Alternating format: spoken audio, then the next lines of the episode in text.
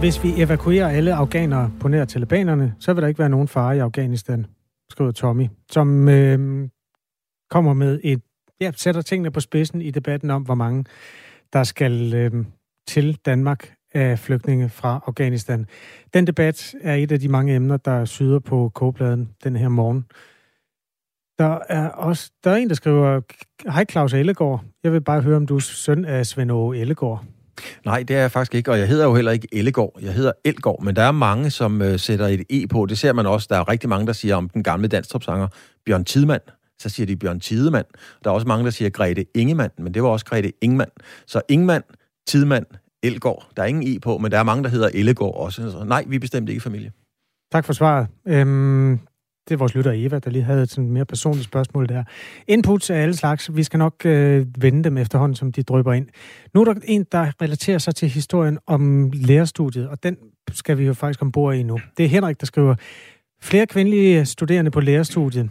Lærerne flygter måske fremad... Nej, lærerne frygter måske fremadrettet at blive kategoriseret som et kvindefag, hvorefter de kommer til at blive sat ned i løn som følge af tjenestemandsreformen. Så kan I gætte, hvor min sympati ligger, skriver Henrik P. Han ytrer sig også i en sms til 1424. Og den historie skal vi faktisk kigge på nu. Det skal vi, fordi for fire år i træk er andelen af mænd, som bliver optaget på lærerstudiet, faldet. Det viser tal fra Uddannelses- og Forskningsstyrelsen. I 2018 var over 40 procent af de nye ansigter på læreruddannelserne mænd, men denne sommer lyder det tal på godt 36 procent.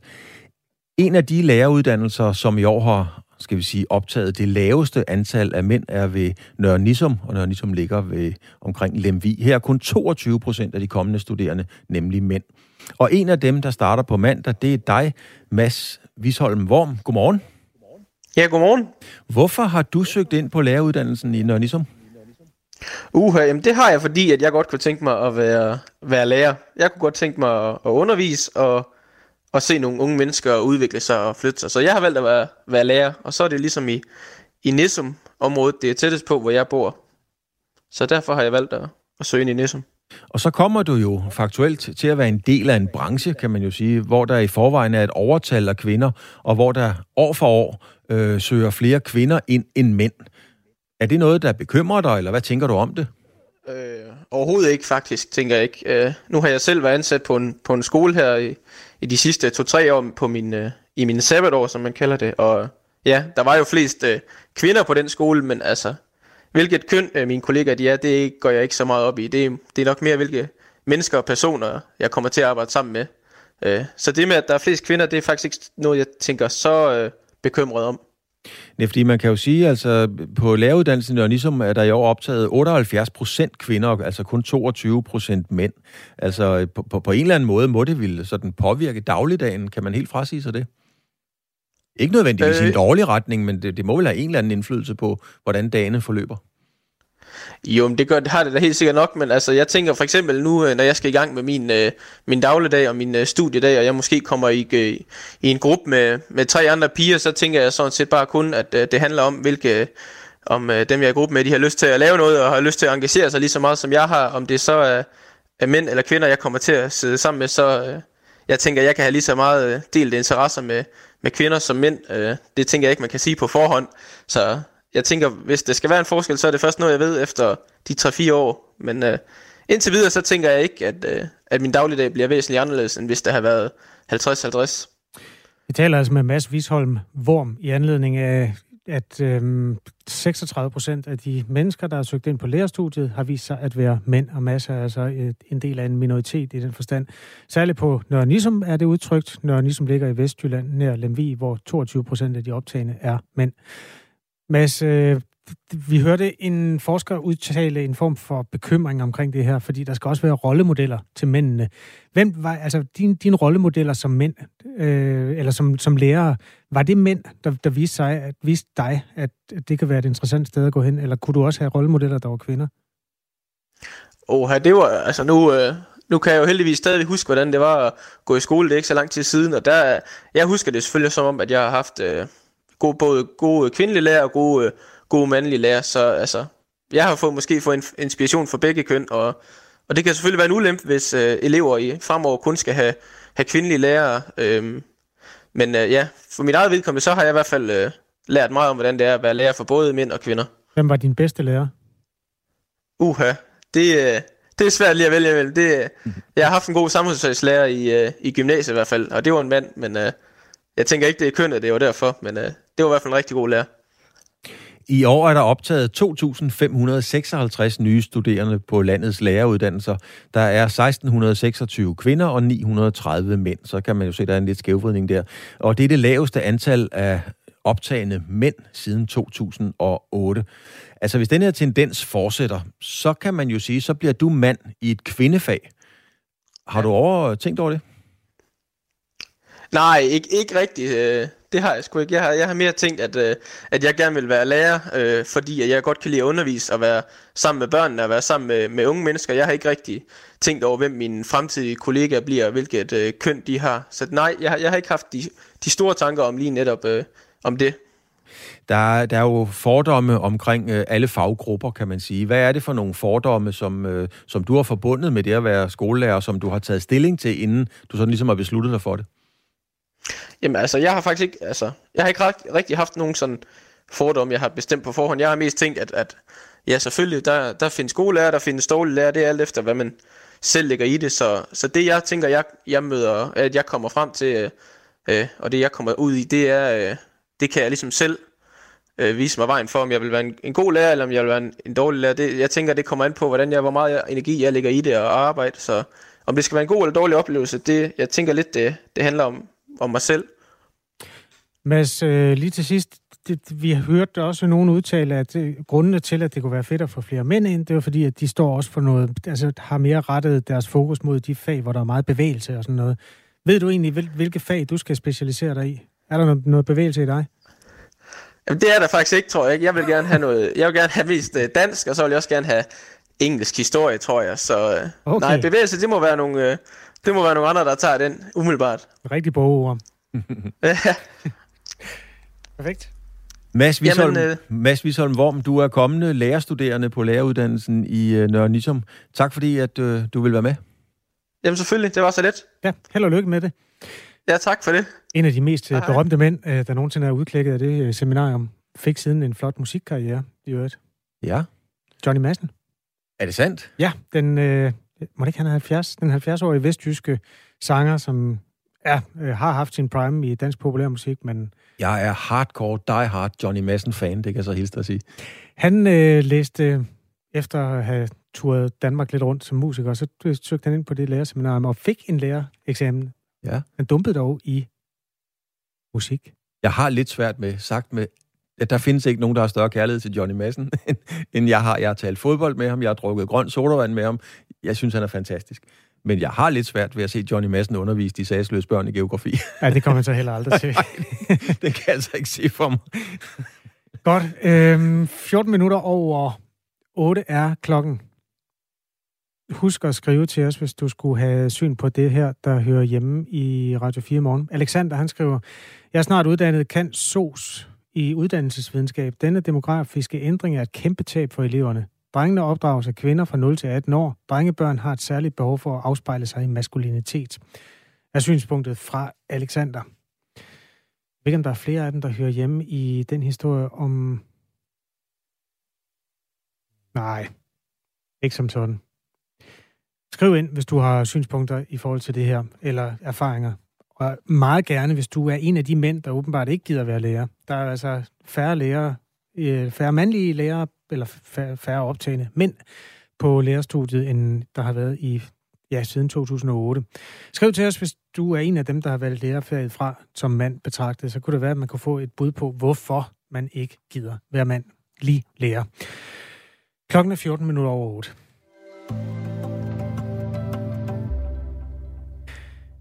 Vi kan lige slå lidt ned på en relevant forureningshistorie, som handler om tabt gods på verdenshavene.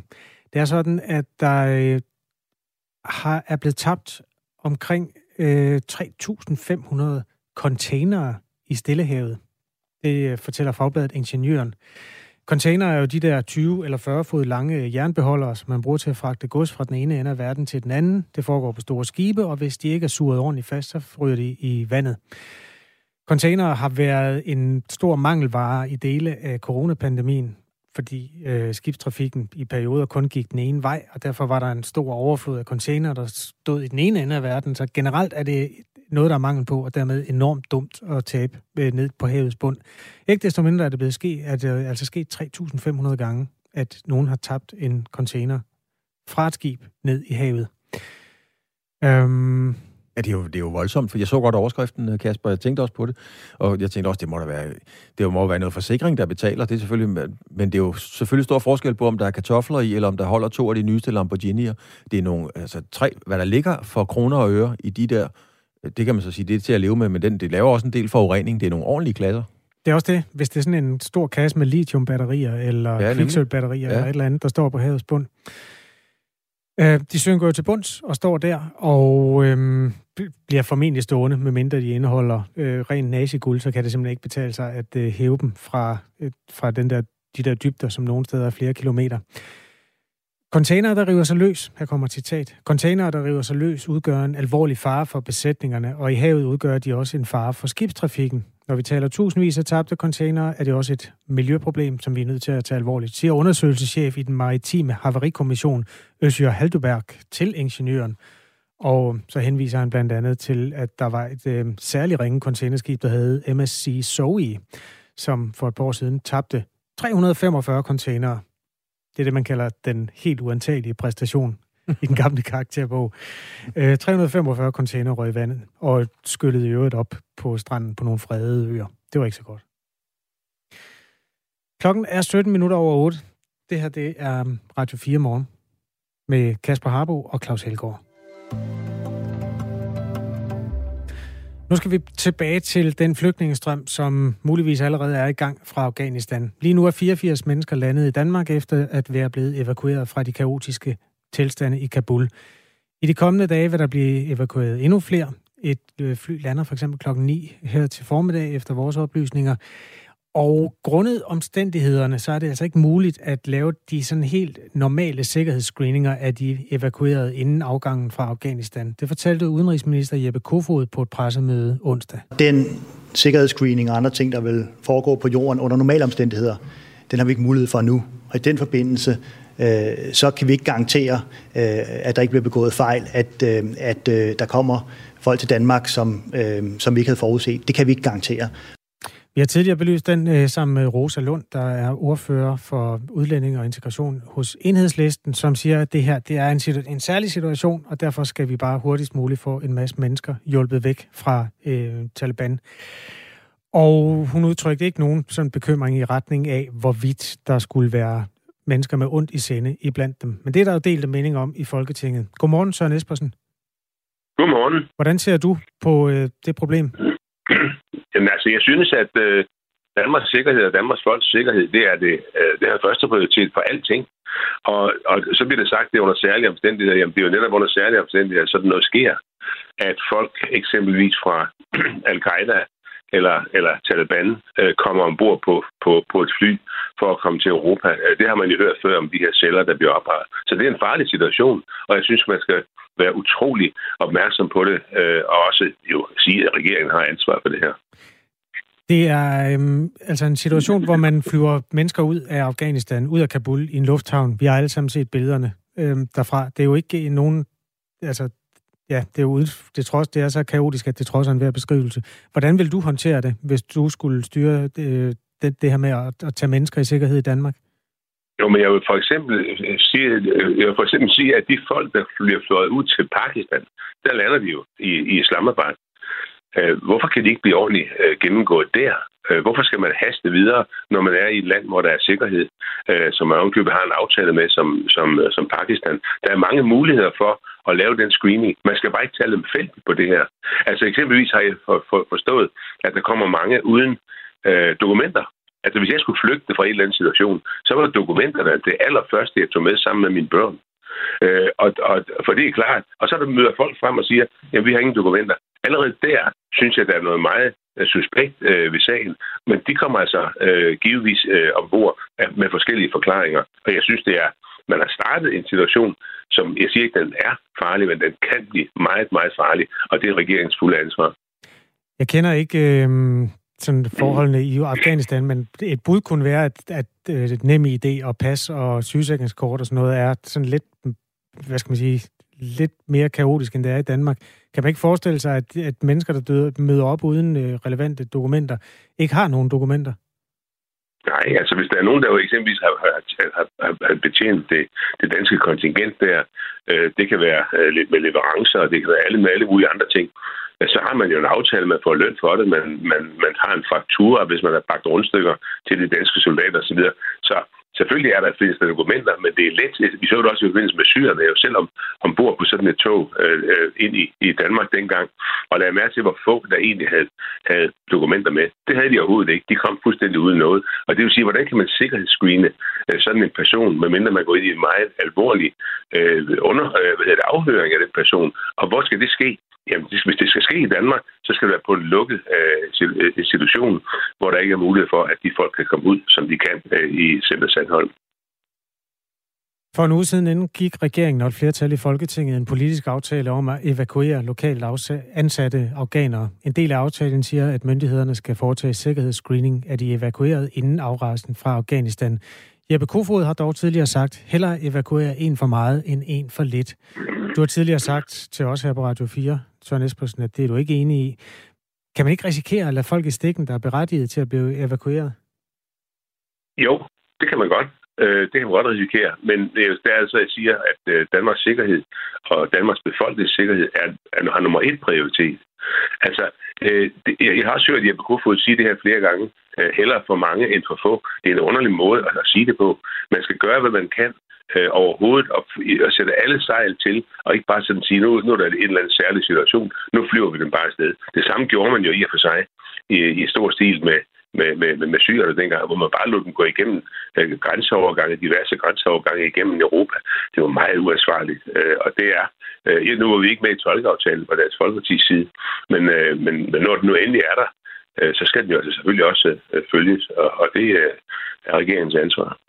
Bliv lige hos os, Søren Espersen. Øhm, vi har også Jakob Korsbo med, tidligere analysechef i Forsvarets efterretningstjeneste. Godmorgen, Jakob Korsbo. Godmorgen, godmorgen. Hvordan vurderer du risikoen ved, at man først sikkerhedsscreener de evakueret fra Afghanistan, når de er kommet her til Danmark? Jo, altså, øh, man kan jo dele det op i forskellige, forskellige faser. Øh, øh, og der, der vil være nogle forskellige bunker, ikke? Altså, nogen, øh, nogen vil man jo have øh, papir på, øh, og vi må, vi må så formode, at dem, som, øh, som bliver omtalt, hvor, hvor der ikke er papir, det, det vil nok trods alt være, være relativt fortælligt. Øh, det, det, det peger alt på. Men, men omvendt, så altså, der er øh, naturligvis en risiko, øh, som det også er blevet påpeget tidligere, så, så ved vi jo, at fra, fra øh, Syrien, Irak, øh, øh der var øh, nogle øh, der, der terrorister, der, der gemte sig i, øh, der gemte sig i, i flygtningestrømmen. Så, så risikoen er der helt bestemt det vi også ved, det er, at, at, at tidsfaktoren er jo øh, selvfølgelig øh, afgørende. Og, øh, og der er ingen tvivl om, at det kaos, øh, som, øh, som, øh, har, har, som hele evakueringsoperationen øh, er opstået af her fra, fra i mandags af, det, det, det, det gør dels, at, at vi står i den her situation, hvor, hvor der er øh, en risiko, og det, det bliver uorganiseret. Men, men omvendt, så skal vi jo også øh, se det sådan, at, øh, at øh, dem, der vil os noget ondt, deres mulighed for at planlægge noget og, og sende nogen afsted, den, er, den har heller ikke været der.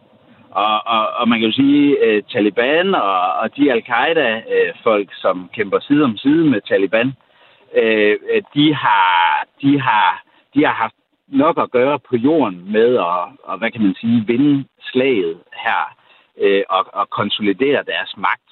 Så altså, jeg vil sige, øh, øh, de her dage, vi, vi har set den her uge, vil jeg selv sige, at, at risikoen er, er, er lille. Der er en risiko til stede. Der er et ekstra opfølgningsarbejde her i Danmark for, for sikkerhedsmyndighederne her i, i landet. Øhm, men, øh, men, men som jeg sagde også, det er med at, at ligesom få sorteret, hvor kan der overhovedet være en risiko. Ikke? Øh, det, er, det er sandsynligvis få, indtil videre, men altså det er også klart, som dagene går, Og, og jo længere det tager med at få det her ind i en organiseret øh, gænge, jo større er vil risikoen også være.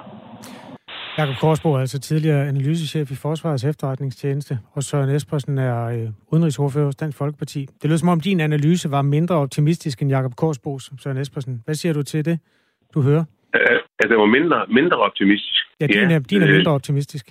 Jo, det, det, kan, det kan da godt tænkes. Det, det hele har at gøre med, vi ved det jo ikke rigtigt. Altså, og det, det, det, det er der ingen af os, der gør, øh, hvor, hvor, hvor vi er lige nu. Men jeg vil sige, antallet at dem, der, som vi tager, er jo også afgørende for, om det kan lade sig gøre overhovedet få styr på det her. Fordi der bliver nævnt nogle, nogle enormt store øh, tal af, af folk, der er på vej. Enhedslisten nævner 2.000 mm. personer, som, som det tror jeg ikke er urealistisk. Øh, når vi får familiesammenføring og så videre, ender det måske på 4-5.000. Og i, i sådan et tempo, som det går nu, der bliver det sværere og sværere at kontrollere, hvem det er, vi får ind og får sikkerhedstjekket. Så vi har, øh, eller regeringen har virkelig et, et problem her. Og det er ikke bare med at sige, som øh, sådan populært, som Jeppe Kofod siger, hellere for mange end for få. Det er noget noget at sige.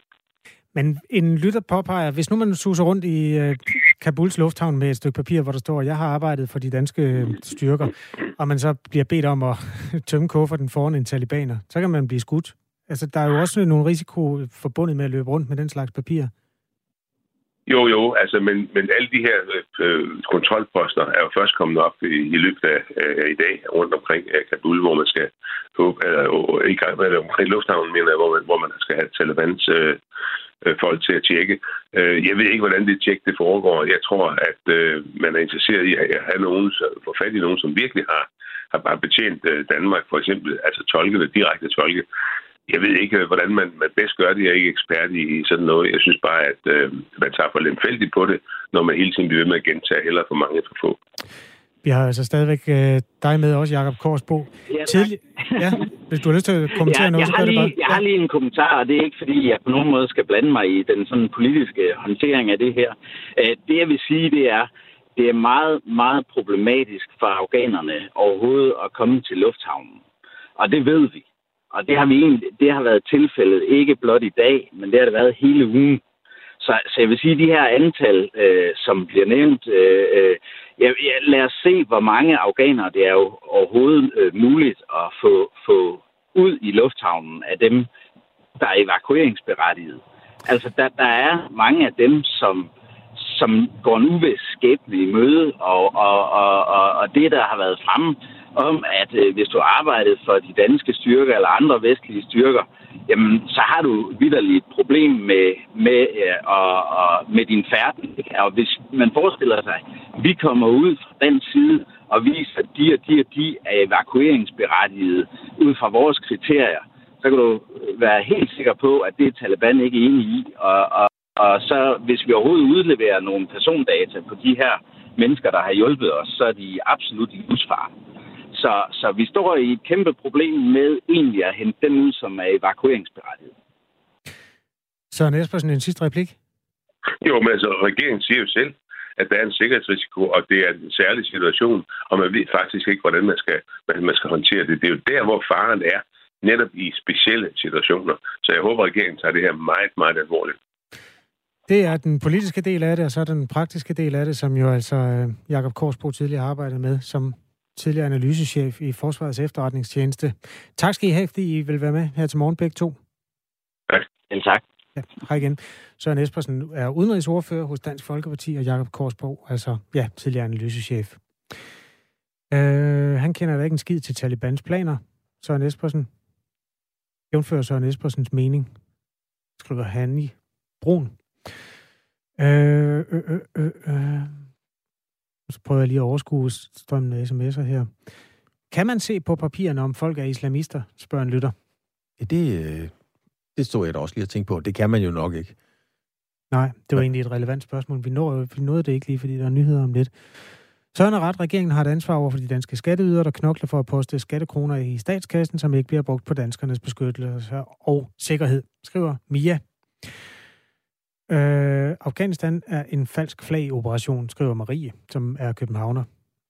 Vi kan lige rydde op i sms'erne. Der er mange. Vi tager nogle flere efter nyhederne. Du lytter til Radio 4, klokken er halv ni.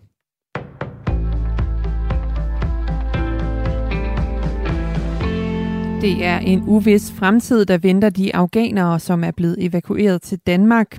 En politisk aftale sikrer afghanere, der har arbejdet for Danmark de seneste to år, og deres familier midlertidigt ophold i to år.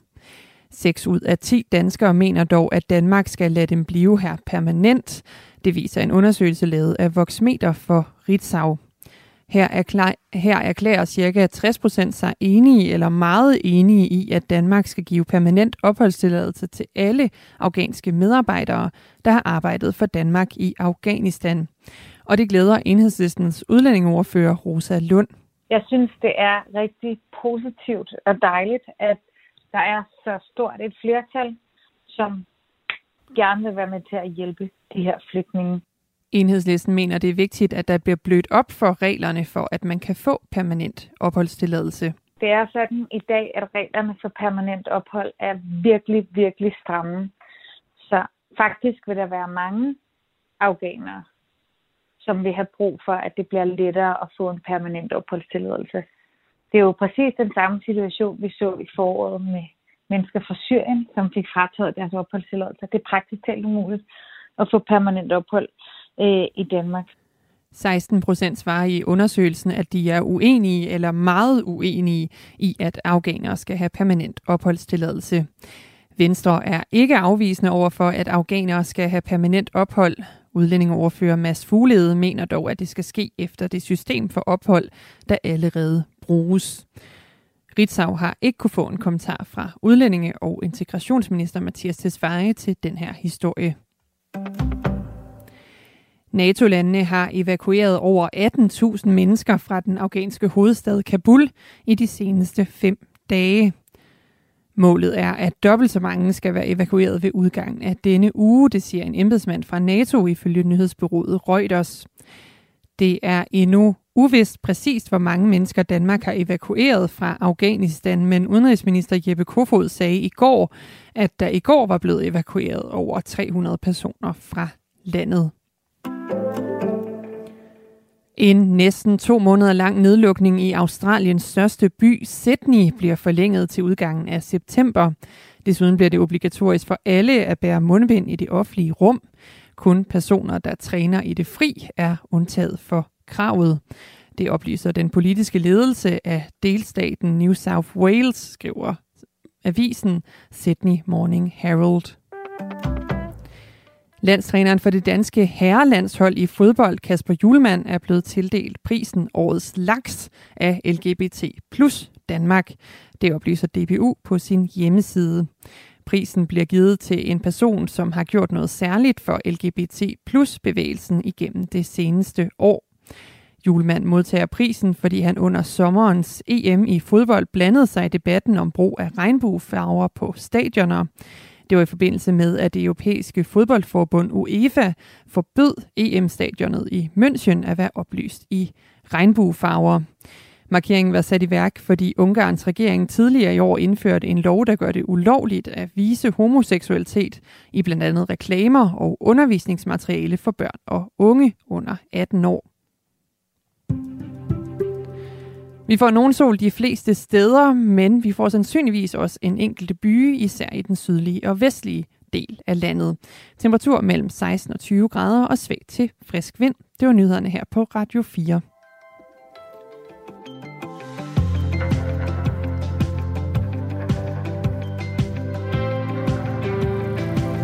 Goddag og velkommen til Radio 4 morgen. Vi har godt nok fået meget respons på den debat, der handler om, hvor mange Danmark skal tage af afghanske flygtninge, og hvilke betænkeligheder, der kan være ved at lukke mennesker ind. Der er jo en sikkerhedssituation, som, ja, fordi der er så meget kaos i lufthavnen, kan det være svært at lave de grundlæggende sikkerhedstjek, som man normalt øh, gør med de mennesker, der vil ind over danske grænser.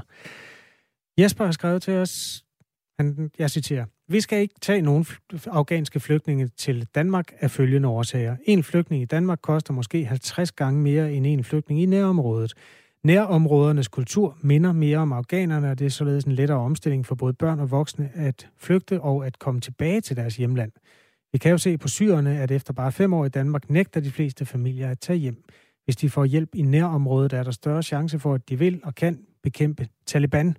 Som det ser ud nu, tvivler man på, om afghanere egentlig er imod Taliban. Mange af flygtningene, man ser i lufthavnen, er velklædte, og vi kan ende med, at dem, vi tager, flygter, fordi de er korrupte og grådige, som er smovsede i hjælpen. Og så tager den ellers en drejning. Øhm, ja, og så udtrykker Jesper, den er, den er lidt lang den her, men han udtrykker simpelthen øh, en betænkelighed, og er ikke sådan helt sikker på, at de mennesker, der gerne vil til Danmark, vil det, fordi de nødvendigvis er modstandere af Taliban.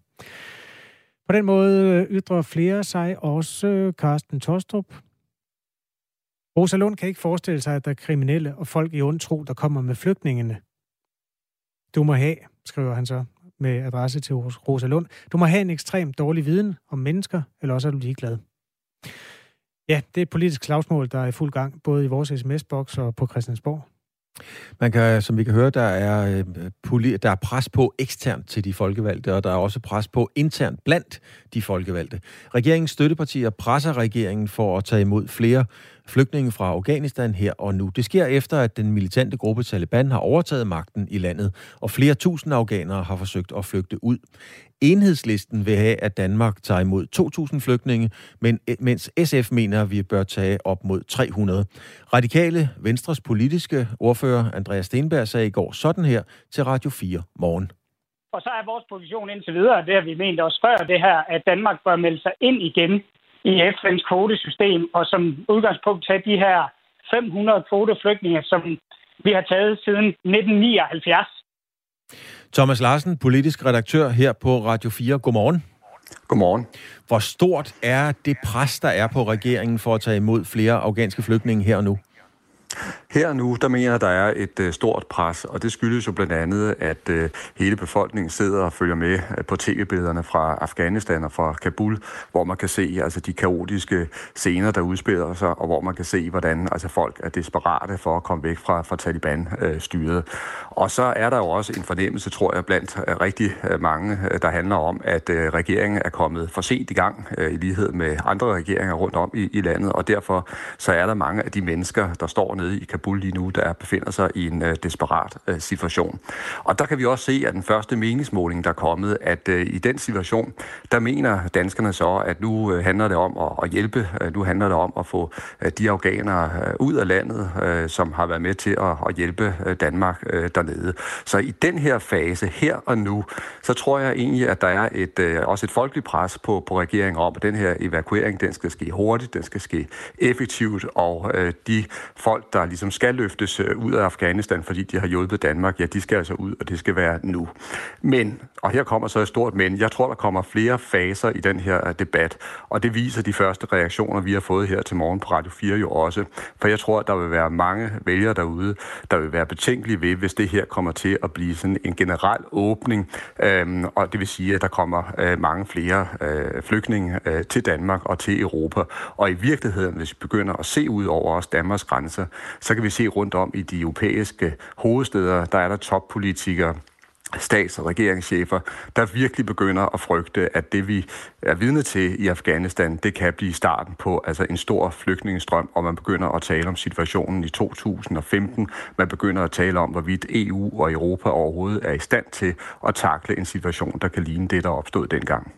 Hvis man kigger på strømmen af sms'er, vi får ind, så er langt øh, hovedparten af dem fra folk, fra lyttere, som ikke ønsker ret mange flygtninge, og, og mange slet ikke nogen overhovedet. Og jeg er godt klar over, Thomas Larsen, det er ikke i nærheden af at være en gallupundersøgelse eller noget, der bare minder om det. Men, men, men er det her et issue, der kan flytte mandater i Folketinget? Ja, det tror jeg, det kan, og derfor så tror jeg også, at vi kommer til at se et øh, opgør i løbet af meget, meget kort tid mellem primært regeringen og så også den støttepartier. Fordi støttepartierne, som vi også har rapporteret om her til morgen, de ønsker øh, en åbning. De ønsker, at der er flere afghanere, der skal kunne komme til, til landet, og de vil være klar til at, at byde dem velkommen. Det er jeg ikke sikker på, at regeringen vil, vil arbejde på, fordi jeg tror, at øh, statsminister Mette Frederiksen, hun vil stå temmelig hårdt på, at Danmark stadigvæk skal holde en øh, restriktiv linje, altså også føre føre en stram udlændingepolitik. Og det er nok pointen i forhold til det politiske efterspil, der kommer. Jeg tror simpelthen, at vi får en ny runde, en ny hård runde øh, omkring, hvordan vores udlændingepolitik skal se ud, og det vil sige, at man vil igen komme til at diskutere antal, hvor mange skal komme hertil, og vil det være muligt at integrere, hvis det bliver et større øh, antal.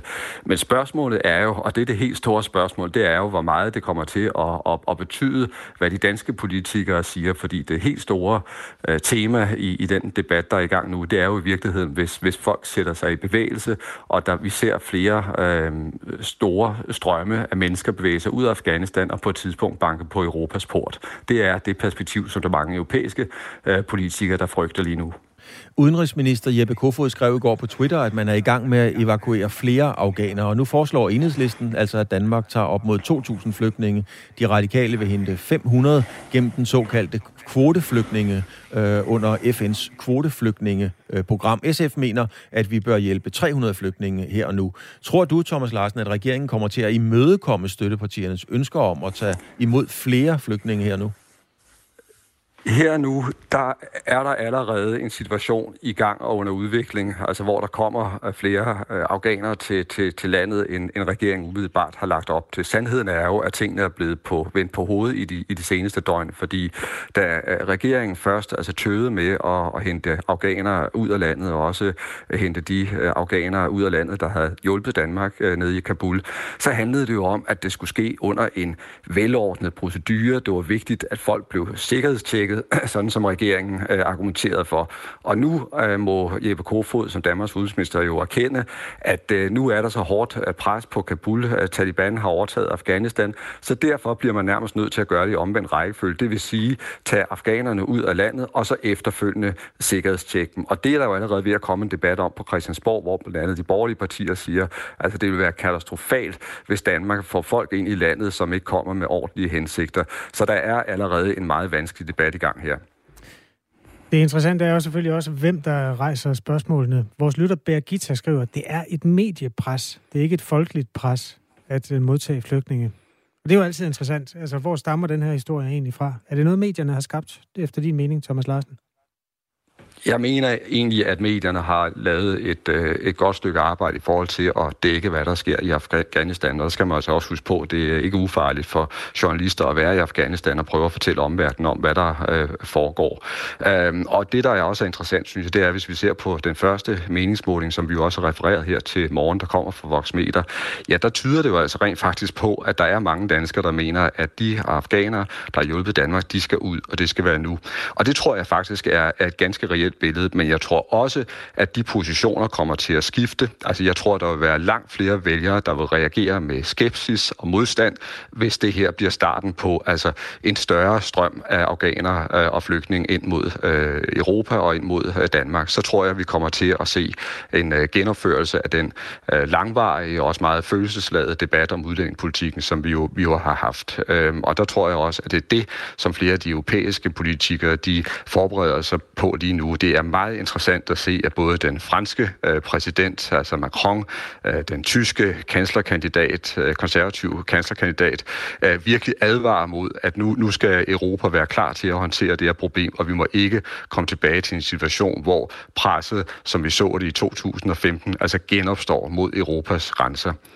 Jamen, Thomas Larsen, lad os holde fast i det, der skete i 2015. Der var jo et, et, et massivt pres. Altså, hvordan vurderer du, at Europa er rustet til at håndtere en lignende situation, som mange eksperter og analytikere jo forudser Hvis ske? Har man lært noget af, hvordan man skal gøre det fra 2015? Det er jo simpelthen 10.000 kroner spørgsmålet, du rejser der. Og der tror jeg, der er en frygt rundt om i, øh, i de forskellige politiske systemer, altså regeringskontoret, men altså også i EU-toppen, der handler om, at man faktisk ikke er godt nok rustet. Og jeg kan også sige med mine kilder ind i den danske regering og også i statsministeriet, så frygter man rent faktisk, at man ikke har lært nok, og at Europa står for uforberedt i forhold til, hvis der er større altså, øh, menneskemasser, der sætter sig i bevægelse, større øh, flygtningestrømme, der virkelig øh, sætter sig i bevægelse mod Europas grænser. Og det har jo også været tankevækkende at se, at siden 2015, så har EU-landene jo faktisk været involveret i et langvarigt og svært slagsmål, der handler om, hvordan skulle man så fordele fordele de folk, der kommer, og der har det været meget, meget svært at nå til enighed. Og så er der også eksperter, der peger på, at øh, Tyrkiet, som jo i virkeligheden har bremset flygtningestrømmen hen over en årrække, måske ikke længere er så interesseret i at gøre det. Så der rejser sig nogle enorme spørgsmål i kølvandet på det kaos, som vi vidne til i Kabul og i Afghanistan lige nu. Tak skal du have, Thomas Larsen, politisk redaktør her på Radio 4. Tak fordi du kunne være med. Selv tak.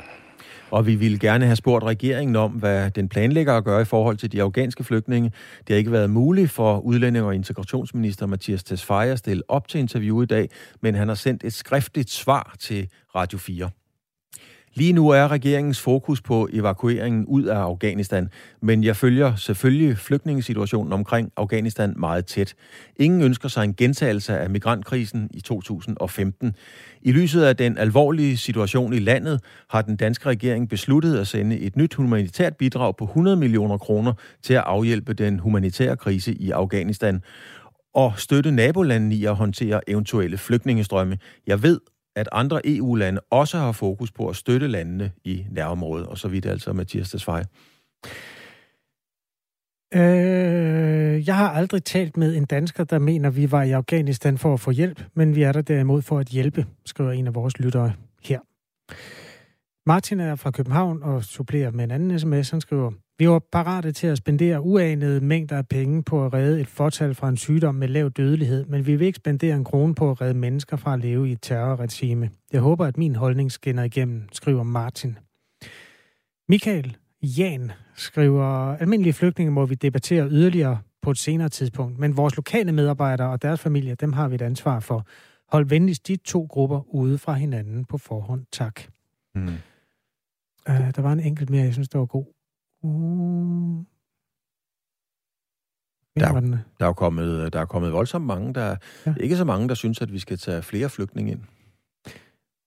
Nej, øh, men de er der. Ina skriver, det kunne være os selv, som var desperate med små grædende børn i armene. Vi har jo været med til at skabe det kaos, som foregår nu i Afghanistan, mener Ina. Erik skriver, at politikerne burde øh, evakuere de danske hjemløse og også give dem samme værdige behandling som afghanere, der kommer til Danmark. Vores lytter VD for det sidste ord skriver, det er uhø, vi skal diskutere, om afghanere må være i Danmark. Den diskussion tager vi senere. SMS'erne er kommet på nummer 1424.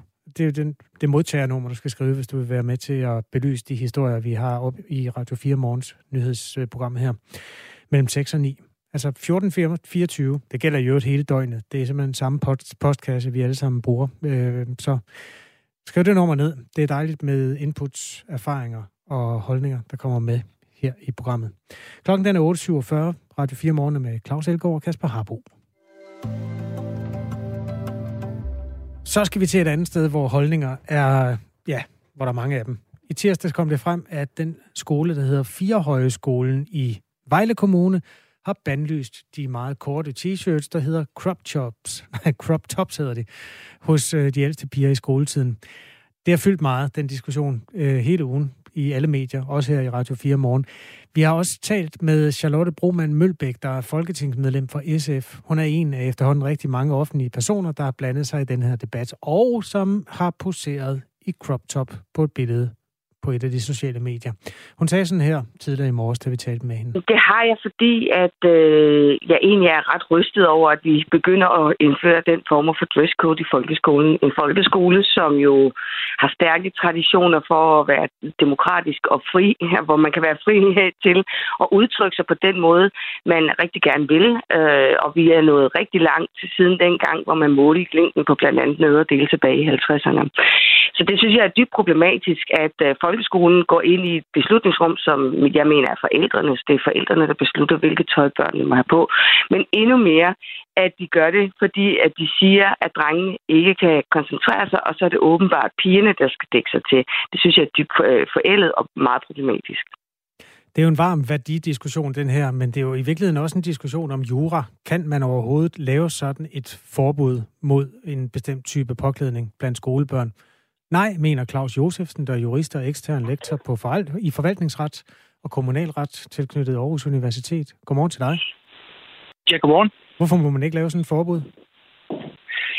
Øh, det er sådan, at øh, folkeskoler som en offentlig institution jo godt kan indføre, hvad skal man sige, almindelig adfærdsregulering, altså det, man kalder traditionelle ordensregler, for at sikre ro i, i klasserummet, øh, og de traditionelle ordensregler for at få tingene til at fungere. Det kan man godt, altså fratage mobiltelefoner og så videre, for, hvis det er forstyrrende. Men det er alt sammen noget, der skal være koncentreret om at gennemføre undervisningen. Og så kan man sige, det der sker, eller er til synligheden sket dernede i Vejle, det er jo altså, at man har, at man har øh, indført et forbud, der øh, rækker ind i det, man kalder privatsfæren. Og det kan man efter omstændighederne også godt, hvis man kan påvise nogle meget konkrete problemstillinger. Altså virkelig, at der er opstået nogle, nogle konflikter, altså påviselige konflikter, øh, på baggrund af det her. Og det er ikke tilfældet i en pågældende øh, sag. Så det er problematisk. Der gælder et nødvendighedskrav, når man skal indføre øh, den form for, for regulering. Øh, og det det, det, det er nødvendighedskrav, eller det er nødvendighed, den har jeg ikke set. Og øh, som sagt, så bevæger man sig ind i privatsfæren her. Det næste, det er jo også, at man øh, jo altså også med sit indgreb går op og øh, begynder at, at pille ved, ved grundlovssikkerheds rettigheder, nemlig ytringsfrihed. Det her med at manifestere sig ytringsmæssigt, det kan jo komme til udtryk på mange måder, herunder mm. også ved påklædning. Og det er, det, er, det er navnligt det, der er også er problematisk her. For så begynder du virkelig at som skole og pille ved nogle trin højere retsnormer. Men det har skoler gjort i 100 år. Altså, da jeg var barn, der var det ja, kasketter, man ikke måtte have på. Øh, Claus Josefsen, er det altid i strid med ytringsfriheden, hvis en skole siger, at du skal være klædt på den der måde, eller du må ikke have den der t-shirt på? Øh, nej, det er det ikke, og som jeg også indledte lidt med at sige, hvis der er et, et, et, et, et påviseligt øh, behov for, at det skaber øh, konkrete forstyrrelser, altså af, af en vis alvorlig karakter, så kan man gøre det øh, så kan man indføre det her. Men, men det er det, jeg netop har savnet i den her sag, og jeg har jo sat mig forholdsvis godt ind i den. Og der er ikke det her konkrete øh, behov til stede. Man har jo gjort det ud fra sådan mere moralske overvejelser om, hvad man synes, der er hensigtsmæssigt. Og man kan jo sige, det næste, nu er det de her såkaldte t-shirts, øh, man har øh, taget fat på. Det næste kan jo så være, at man også øh, begynder at, at, at kigge på, øh, på make-up eksempelvis. Altså, at bliver det for øh, otræret eller andet. Lad os tage den til den tid, Claus Josefsen. Lad os lige blive ved påklædningen og de muligheder, en skole har for at dæmme op for det. Jeg har lige brug for at spørge dig en gang til i forhold til for eksempel en kasket. Fordi der er altså mange skoler, der forbyder deres børn at sidde med indendøre. Er det øh, på samme måde øh, i strid med ytringsfriheden, hvis en skole siger, at du må ikke have kasket på? Altså, jeg vil sige, at kasket for at skabe almindelige ordensmæssige øh, hensyn, så vil man, øh, så vil man formentlig godt kunne gøre det. Øh, men men det, det er jo heller ikke noget, og jeg ved også, at det fungerer forskelligt for skolerne. Altså, det skal jeg ikke kunne sige. Altså, det omfang, det, det virker forstyrrende, øh, voldsomt forstyrrende øh, for, for undervisningen, jamen så, så, så kan man ikke. gøre det. det? Hvordan kan det gør, nej, det gør den faktisk ikke, og jeg vil egentlig også sige, at det er problematisk, at man gør det. Altså, fordi det er jo efterhånden også blevet en, en fast beklædningsdel af mange, der, der sidder med, med tophue og andet, og som også er en led efterhånden af, af en påklædning. Ikke? Så det vil jeg også i dag, jeg ved godt have været tradition for det der med kasketter, med en klassiker, men det vil jeg faktisk også problematisere i dag, øh, kan man sige. Der er jo ikke adgang til sådan en adfærdsregulering om, hvordan folk i øvrigt skal agere sig, øh, medmindre det, det, det, det er et påviseligt problem på undervisningssituationen. Så det vil jeg også problematisere og sige, det kan man faktisk ikke. Okay, den kan vi lige tage, når den dukker op, hist og pist. Beslutningen på Firehøjskolen vil Vejle om at indføre et forbud mod crop tops. Den bliver forklaret sådan her af skolelederen Bjarne Kynep. Lærerne beretter tilbage, kan man sige, at, øh, at de har, altså, børnene arbejder jo på forskellige vis sammen. Øh, de, er, øh, de arbejder i grupper, og, og, og, de, øh, og de konstaterer, kan man sige, at de jagter, kan man sige, at, øh, at de påvirker det læringsmiljø mellem drenge og piger.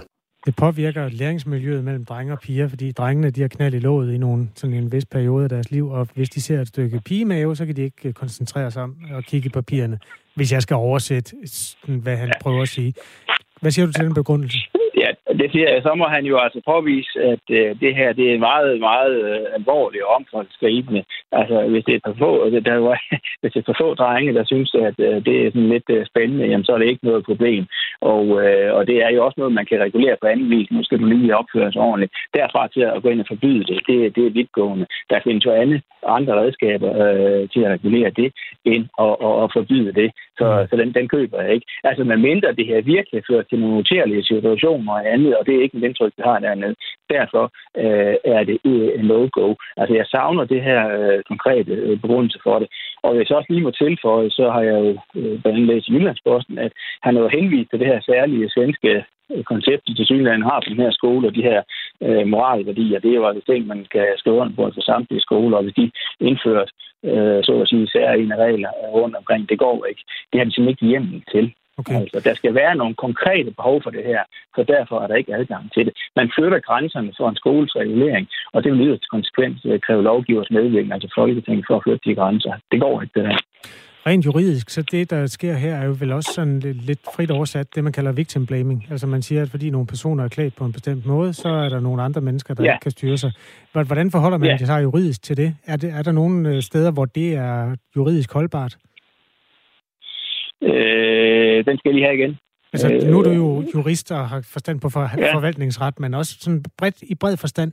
Er der nogle steder, ja. hvor man siger, hvis en person fremprovokerer en handling fra en anden, så er det den person, der fremprovokerer handlingen, der skal rette ind, i stedet for den person, der, der faktisk overtræder reglerne? Forstår du? Øh? Ja, altså, Øh, øh, ja, altså jeg står, altså der kan være nogle konkrete tilfælde, altså hvor der er en elev eller to, øh, der, der, hvor der opstår nogle konkrete problemer, og så må man gribe fat i dem, øh, de problemer. Det er jo virkelig også det, den her far, der er interveneret i sagen, øh, øh efterlyser, kan man sige. Er der nogle konkrete problemer med en enkelt elev eller andet, jamen, så må man gribe fat på det. Det er vidtgående at lave sådan et generelt forbud, øh, og det er det, øh, jeg savner behovet for. Det kan man ikke, medmindre der notorisk er, er et påviseligt behov for det. Og det er sådan helt generelt krav, når man skal regulere øh, sådan en institution på det her indføre adfærdsregler.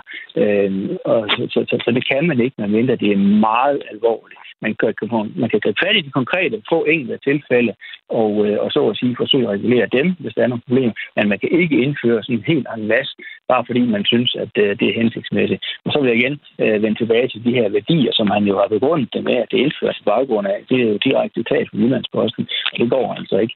Øh, værdier? Det, det har man jo... Ja, man har jo henvist til, at de har et særligt øh, kodex, øh, eller nogle særlige værdier med svensk øh, inspiration. Så skal jeg så ikke sige, hvad det er. Men det er sådan noget med moral, og man skal være god ved hinanden, og forskellige andre okay. ting. Altså fire, fire øh, grundværdier, og det er jo nogle ting, at enhver skoleleder øh, og skolestyrelse skal, skal stå på her i landet. Ja.